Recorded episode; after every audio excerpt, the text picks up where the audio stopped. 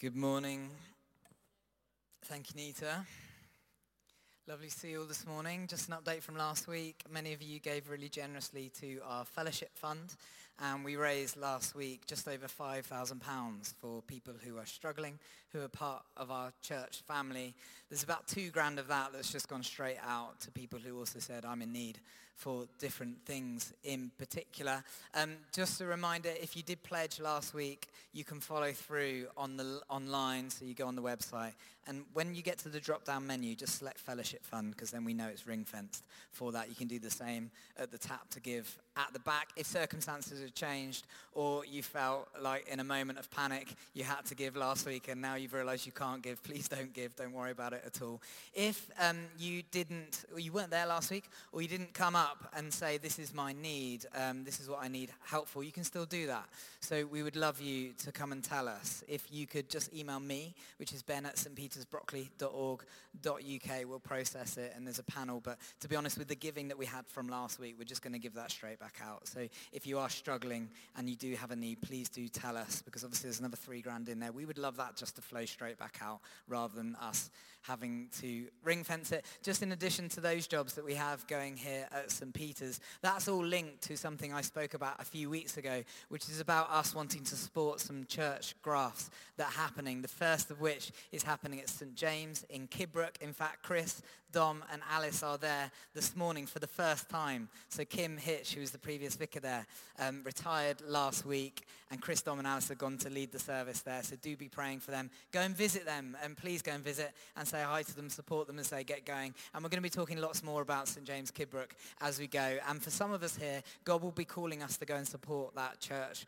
graft. So we'll talk more about that. But there's another church that we're supporting in Forest Hill in Sydenham called Holy Trinity, led by Ben and Lydia Strain. They also have a couple of jobs going. Um, they're on our website too. So that's a part-time worship leader and also a part-time kids and families worker. So please do look at that as well. And to be honest, we'll probably combine the pool who people who apply here will also um, lead on to the jobs going there because we want it really us to be one and the same and to support each other in that way. So please do do that. This morning, I want to finish off a series that we started before the vision talks that we had a couple of weeks ago and it was pertaining to what it means to be church as body. So if you remember, we talked from 1 Corinthians and also from Ephesians and from elsewhere, we talked about the fact that we are here as one body. And in particular, I taught from 1 Corinthians 12 from a passage that says every part of the body has to play its part in order for the body to be healthy and whole. And that we all bring different gifts, we all bring different passions to church, that if we don't give to the church so as to contribute to the common good, we miss out on as a church. And so therefore, for all of us here, we are having a part to play in the body of the church, which is very exciting. And I'm going to talk this morning about the supernatural gifts of the Holy Spirit, which Nita's just read out. But just before I do, I just want to outline just a distinction between perhaps some of the more natural gifts that we might bring to the church and some of these supernatural gifts that I'm going to talk about this morning. People often think, well, what's the difference between the supernatural and the natural gifts when it comes to church and being a part of the body? Well, funnily enough, it's actually not the fact that it contributes to the common good, although both gifts and passions do. It's about the building up and the encouragement of the church as a whole. What makes them spiritual really? Because let's be honest, you could be a part of a community center or community group that wants to use gifts and passions to contribute to the common good. That would make them no different to a church. What makes it a spiritual gift is who's glorified in the process. And so as we give our gifts and our passions to the church, as we build each other up and encourage it, what makes it spiritual is that Jesus is glorified. It's not about us, and we lift our eyes off ourselves, and instead we give them as a gift to glorify God. However, there are some gifts that we're going to be looking at this morning that are out and out supernatural. You probably wouldn't find them at your local community center. You wouldn't find them at your local community group being practiced, and they are the gifts of the Holy Spirit. And the first thing I want to say before we go through them one by one is these gifts of the Holy Spirit should be absolutely normal for us in church. They should be normal for us as a Christian as we go about our day-to-day lives. They should be normal for us in our villages. They should be normal for us during our times with God in the day, throughout our day as we go to work. We should expect to see these gifts of the Holy Spirit happen and practiced in everything that we do. And it was normal for this church that Paul's writing to here in Corinth. In fact, it gotten so normal for these gifts to be practiced that it had all gone a little bit off whack. And when, if you were to walk into the church in Corinth at the time when Paul wrote this letter, you wouldn't be able to understand very much of it. It would be pretty incomprehensible. There'd be lots of going. You'd probably walk in and think, this is very powerful. God is clearly doing something very powerful. Or you'd probably walk straight back out and say, those guys are absolutely nuts. I want nothing to do with them. And so Paul is writing to the church in Corinth and saying, I don't want you to be uninformed about these gifts. I want you to know about these gifts, but I want you to do them decently and in order. He sums up the whole passage in chapter 14 by saying that. Do all of these things. I encourage all of these things, but do them decently in an order. Now, that is not to be interpreted as don't do them at all because they lead to disorder and disunity. Not at all. Some churches interpret it that way. That is not the case. The emphasis is on done. All of these things are to be done, but just do them decently and in order. So we should expect these things to be happening in our church as we gather. So Paul starts off here in verse 1. He says, I don't want you to be uninformed about these spiritual gifts. So just say to yourself now, am I uninformed about the spiritual gifts? Have a look at yourself. Maybe look down in your lap awkwardly. Am I uninformed about the spiritual gifts? Are you? No?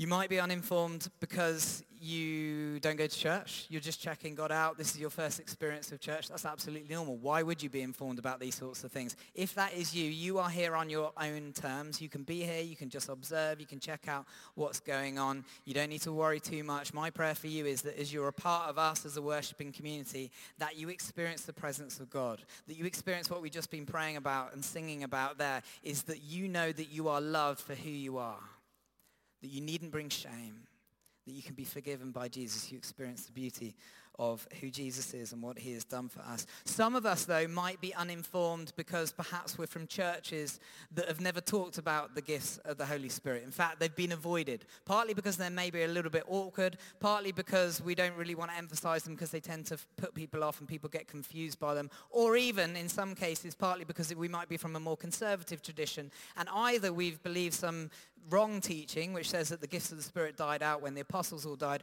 or we've not wanted to approach it because it's not decent, it's not in order, and it tends to go a little bit wacko and off whack if we were to celebrate them. Now, Paul says to those people, us people, those who would come from that perspective, do not be uninformed. Don't be uninformed about the spiritual gifts.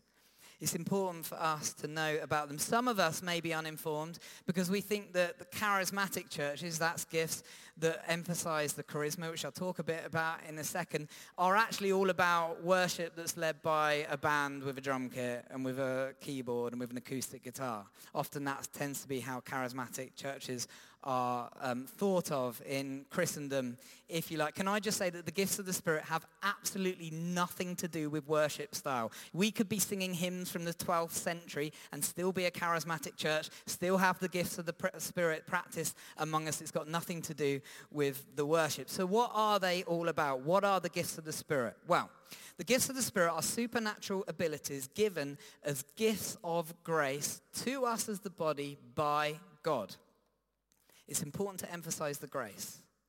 So these gifts are given to us as a gift from God, not because we're particularly holy Christians, not because we have it all together, not because we've been playing the game for a long time. Gifts of grace, charisma, that's what it means. A gift of grace given to us by God. That means that if we aren't here to be holy or special, and he therefore distributes them, Paul says in verse 11, as he determines. This is God giving us his gifts so that, and we'll talk about this in a second, the body might be built up. So if you're sitting here and you're thinking, there is no way I am Christian enough to receive a gift of the Holy Spirit, that's wrong. It's just not right. It's a gift of grace, as is everything else in the Christian life. Do any of us here deserve forgiveness from God? Absolutely not. Do any of us here think that the fruits of the Holy Spirit abide in us, grow in us by any means other than the grace of God? No. It's as we abide in the vine that we notice the fruits of the Spirit grow, joy, peace, patience, love, kindness. Same with the gifts of the Spirit. They're given as gifts of grace by God. So what is their purpose? Well, the first we've touched on. Their purpose, verse 3, is that Jesus is declared as Lord they point to the person of Jesus. They are about glorifying him. They are tastes, if you like, of the kingdom of God. The kingdom of God is how it's going to be when Jesus is king. Jesus is always king, is already king. We, that's because of what he's done on the cross, because of his resurrected life. But we are in what the Bible thinks of as the now and the not yet. We are working towards Revelation 21 when the fullness of the presence of God will be here in its entirety. And there'll be no more tears, there'll be no more crying, there'll be no more mourning because the old order of things will have passed away and God will come and he will say, behold, I am making all things things new. However, we live in the now and the not yet because all things don't feel like heaven all of the time. It doesn't feel like Jesus is king all of the time. And so therefore, the gifts of the Spirit are tastes of the kingdom reality as we live out our Christian life. But they are there to glorify Jesus and Jesus alone. So, for example, if you were to go to a Christian conference, often what you'll find is Christian conferences will book a person to speak, if they're a charismatic conference, who might be particularly good at one of the gifts. Might be someone who's particularly good at prophecy. And so they'll get up and there'll be thousands of people there and they'll come and they'll give their talk and then they'll give some words of prophecy and people will spring up and go, that's for me, that's incredibly accurate. And then at the end, what you'll probably notice is there's a long queue for this particularly gifted person to prophesy over thousands of people in the conference. Can I just say, that is not the purpose of the gifts of the Holy Spirit. The purpose of the gifts of the Holy Spirit isn't to give the impression that there are the special few who can do them, who are particularly gifted at them. And if anyone is doing that, they are not actually um, hosting, if you like, or, or uh, utilizing the gift that God has given them because they are supposed to train us to practice the gifts of the Holy Spirit. Someone who's particularly good at prophecy is supposed to train everybody else in the church to be particularly good at prophecy so that we all play our part. And in a similar way, um, Paul also talks in 1 Corinthians 14 about their evangelistic use. So it's pointing to Jesus as Lord, not us as the gifted person of the gift. But also they're evangelistic in their use. And as you look in 1 Corinthians 14, you see that he has this debate uh, with the church in Corinth. Um, essentially what had happened there is the gift of speaking in tongues had been elevated above all the other gifts, and it was completely unintelligible. And his argument is, imagine if a non-believer walks into the back of church and hears all of you babbling in tongues. They're going to leave again, and they're not going to be told or know about the person of Jesus and his work on the cross and his resurrected life. And so he says, when you practice the gifts of the Spirit, make sure that they're intelligible. That doesn't mean we don't do them. It means that we try our best to explain them. So first purpose is to declare Jesus Lord. Second purpose, verse 7, is for the common good, says in the passage. Now that phrase there means to bring together. So when he talks about the common good, the gifts of the Spirit are to bring us together as the body. So therefore they encourage, they build up, and they help bring us and bind us together. They're not to be divisive. And in the church in Corinth, they have become divisive because you were either special and spoke in tongues the whole time or you weren't.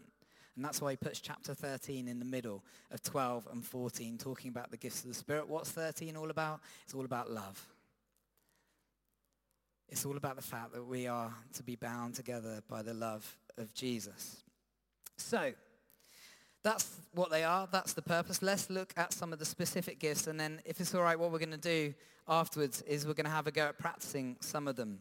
So let's go through one by one. We're going to start at the end of the list, actually, and it will come up on the screen behind me. Let's start with speaking in different kinds of tongues, which is verse 10 there. What is speaking in tongues? This is overemphasized in the church in Corinth. This, if you look at the rest of Paul's teaching, is the only gift of the Spirit given for our own benefit. It edifies us Paul says. And so therefore it's something that he would said, I hope that you all speak in tongues so that you too can be edified. And when we speak in tongues, we are speaking to God. The direction is from us to God. Prophecy, which we'll talk about in a second, is from God to us. Tongues, speaking in tongues, singing in tongues, praying in tongues is from us to God. And the purpose of that gift of the Holy Spirit is to help us to express something that goes beyond the limits of rational human language.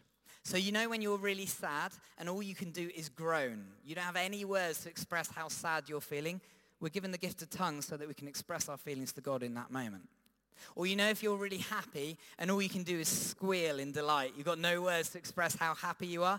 We're given the gift of tongues to express our joy and our emotion to God in that moment. And so it's an incredibly important gift to receive for our own prayer life because let's face it, every single one of us in this room, we're emotional beings, aren't we? We feel deeply about things. There'll be particular things that you feel particularly deep about. And the gift of tongues is a beautiful gift given to us by the Holy Spirit so that we can express those innermost feelings that goes beyond the limits of the human language. Um, many examples, like we... Um, number of weeks ago actually in the evening service, and you'll notice this happens sometimes in the morning too. We'll be uh, worshipping, we'll be praising God, and there'll be a moment where the worship leader might say, or the service leader might say, why don't we have a go at singing in tongues? And the reason we do that is that sometimes we get to a point in worship where it feels like the words that we're singing aren't adequate enough to be able to express our praise and love to Jesus in that moment. And we say, well, let's try singing in tongues together because then it enables us to be able to worship him that goes goes beyond the limits of the song um, that's written down on the screen behind us. And so you'll notice that that is a brilliant time and a brilliant use of the gift of tongues. Sometimes what we'll find as we're singing in tongues as things kind of calm down, that somebody just carries on and has a pretty loud um, kind of song in tongues after that moment. And when that happens, Paul says later on in 1 Corinthians 14, we're supposed to have that interpreted. So the other week in the evening service, we had a time of singing in tongues together. It was absolutely beautiful. It sounded stunning. And then as it kind of ebbed away, somebody just started singing in tongues really loudly. And it was remarkable. It's one of the most remarkable singing in tongues I've ever heard in my life. It's like it had a verse and a chorus and a verse and then a chorus again. It was a full song in tongues. But of course, all of us standing there, we're like, that's beautiful but it doesn't really mean much to us. It clearly means something to the person who's given it. So then we say, well, who's got the interpretation for that public tongue? And then somebody else, Brian actually came up. Brian, you here? Brian came up and he had the interpretation for it and it was a passage from Song of Solomon. And as he read it, we're all listening to this passage from Song of Solomon, which is a love song between the person and God. Or actually, it's a love song between two people, but it's indicative of a love song between the person and God. And it was exactly right for the song that we just heard. And it was beautiful because then we could all participate and appreciate what had just happened. So, speaking in tongues, then also interpretation of tongues as we've just talked about. Their third one, message of knowledge. Let me just read where that is. So verse 7, verse 8, sorry.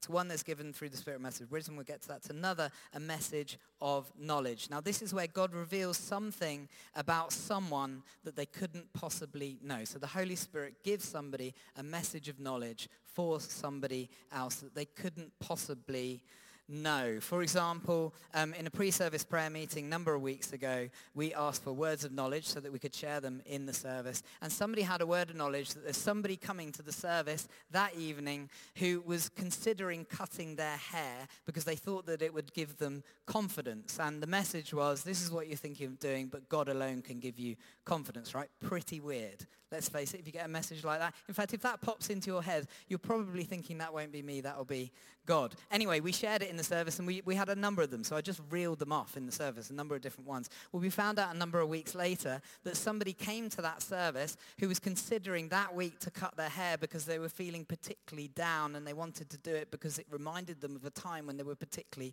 happy. And can you imagine what that felt like when she heard that word of knowledge? She came up and she got ministered to and she experienced the Holy Spirit and it was beautiful. That's a great example of the words of knowledge, the gift of the words of knowledge. We had another time, um, not too uh, long ago, Andrew and I had just had a breakfast down by Brockley Station and we walked back up and the church was being used for a John Lewis advert at the time, which is lovely for people like Andrew because it means you've got a bunch of non-Christians in the vicinity of the church who can't get away. In fact, they're paid to be here. So Andrew sees that as an opportunity to target them and give them words from God and pray for them. Anyway, the security guard is standing by the door and as we walk up to her, Andrew gets a word of knowledge for her and he says to her, listen, this is going to sound really strange, but I work for this church here and I feel like God has said that there is a disagreement between your mother and your sister and you feel caught in the middle of it and that God wants to encourage you that he's given you the gift to be a peacemaker. Instantly she doesn't start crying, she starts swearing at us at the top of her voice. Can't stop it, shouting at us, swearing at us. So obviously we realize that's a spot on word and we get chatting to her. It wasn't bad swearing, it was like, how do you know that kind of swearing? We start chatting to her and we talk to her and it's exactly what's going on in her family at the moment. She feels caught in the middle. And then we actually offered to pray for her that she would feel God's peace so that she could be a peacemaker. And she said no. But I bet you she remembers that word for the rest of her life.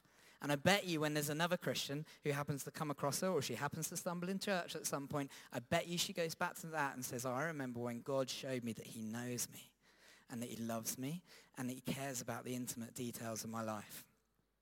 This is why we hunger after these gifts because they are remarkable in terms of people experiencing the kingdom of God and us as a church experiencing the kingdom of God. So that's message of knowledge. Second, message of Wisdom, this is often linked to prophecy, which we'll get to in a second. So you might get a prophetic word. Often people see pictorially, so they'll see a picture and they'll share it as a prophetic word. A message of wisdom often is actually interpretation of a picture or interpretation of something that God might have given us in a poetic type of form. And so they will say, well, here, I feel like God has given me wisdom for that particular prophetic word.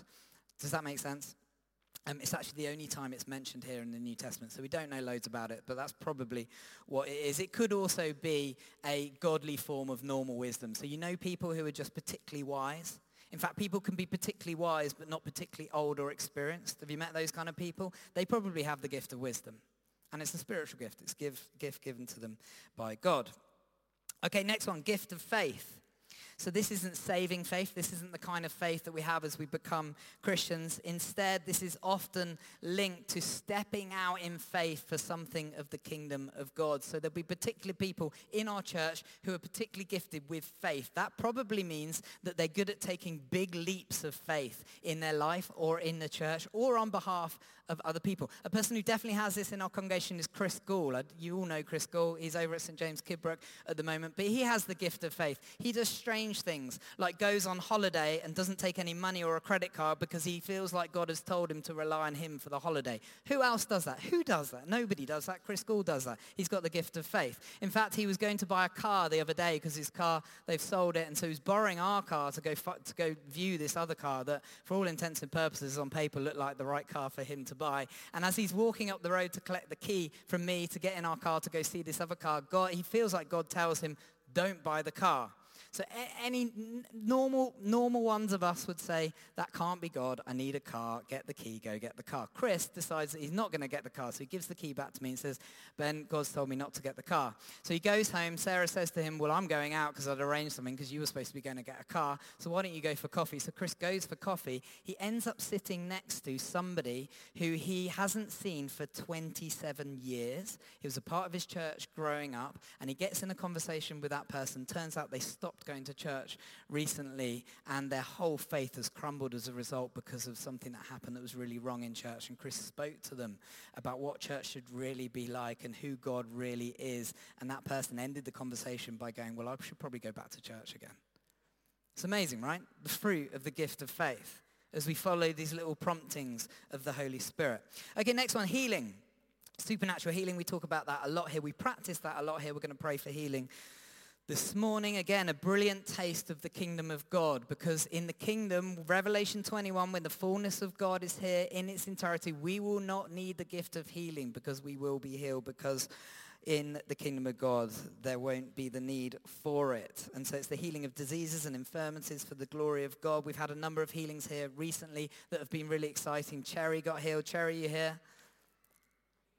She's in youth. Great. Okay, good. Cherry says she had restless leg syndrome for a long time and came up for prayer for healing. And I could see her leg um, going as she was being prayed for. Instantly stopped as the person prayed. And she, has, she was struggling to sleep because of it. She hasn't had it since. And it's been two months now. Instant healing there. Rob had arthritic knees. Our caretaker, Rob, many of you know him. And he was at a conference and somebody prayed for him. And he felt a relief from the rheumatism in his knees. And he's carried on praying for that. And now he's completely pain-free. He's got no problems in his knees whatsoever and can, he'll show you, if you ask him, he can bend down do a bunch of stuff that he couldn't do before. A lot of fun. and had a good one this week at the food bank. Somebody who, are they Christian? No, somebody who wouldn't say they were a Christian, but um, complained to Anne of something that was wrong in their body. Be careful when you do that with Anne. And so her offer was, well, let me pray for that. And so she prayed for her, and this person was healed. And she came back the next week and said it's been gone since. So that's healing. Miraculous powers. This is probably referring to power over supernatural evil.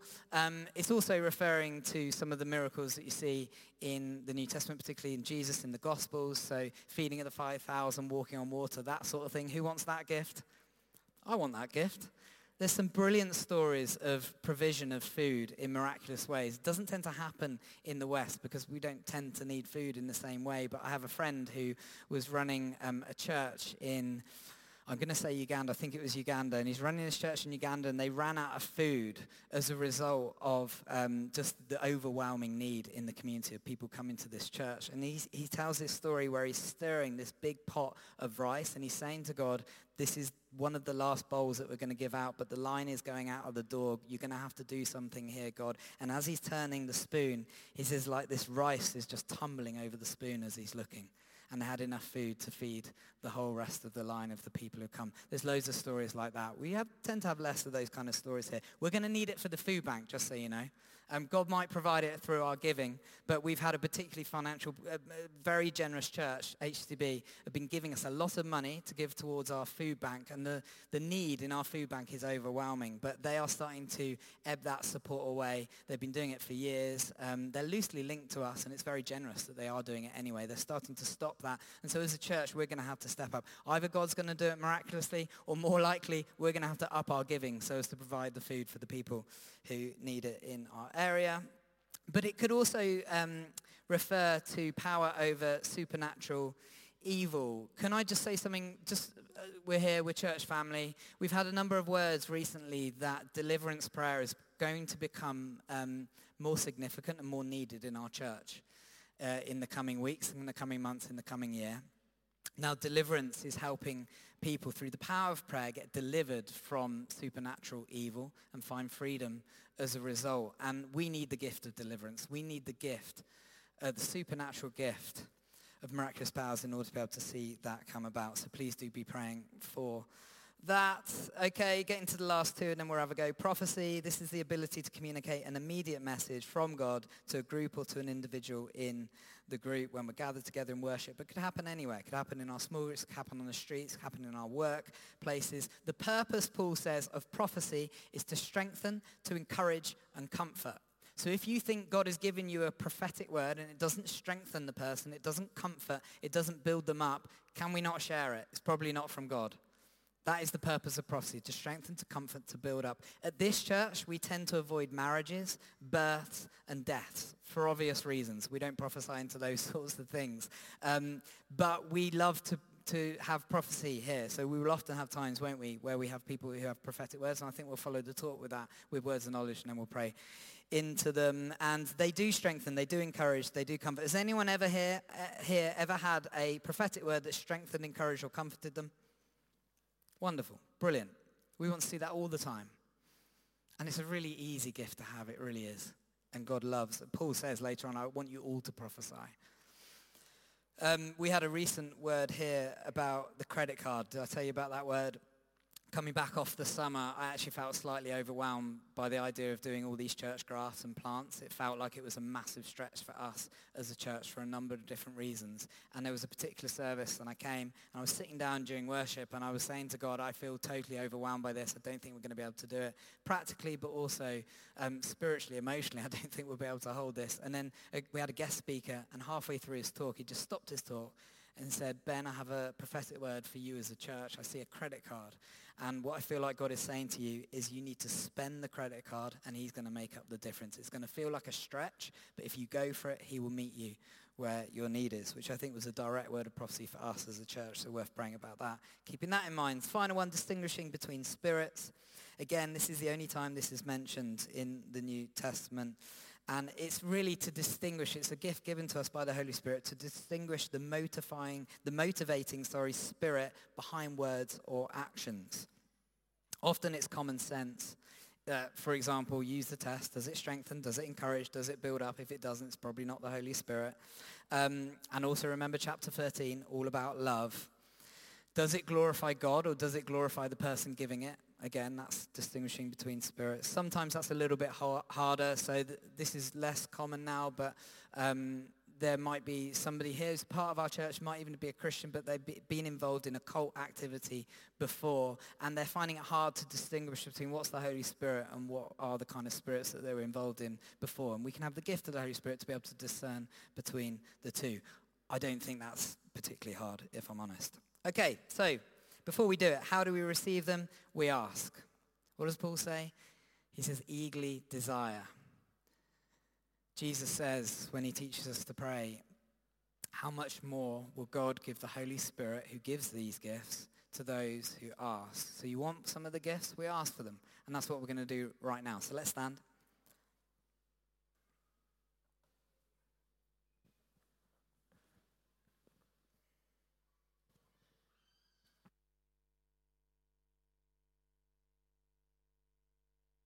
Okay, let's shut our eyes so we're not distracted. Which of those would you like?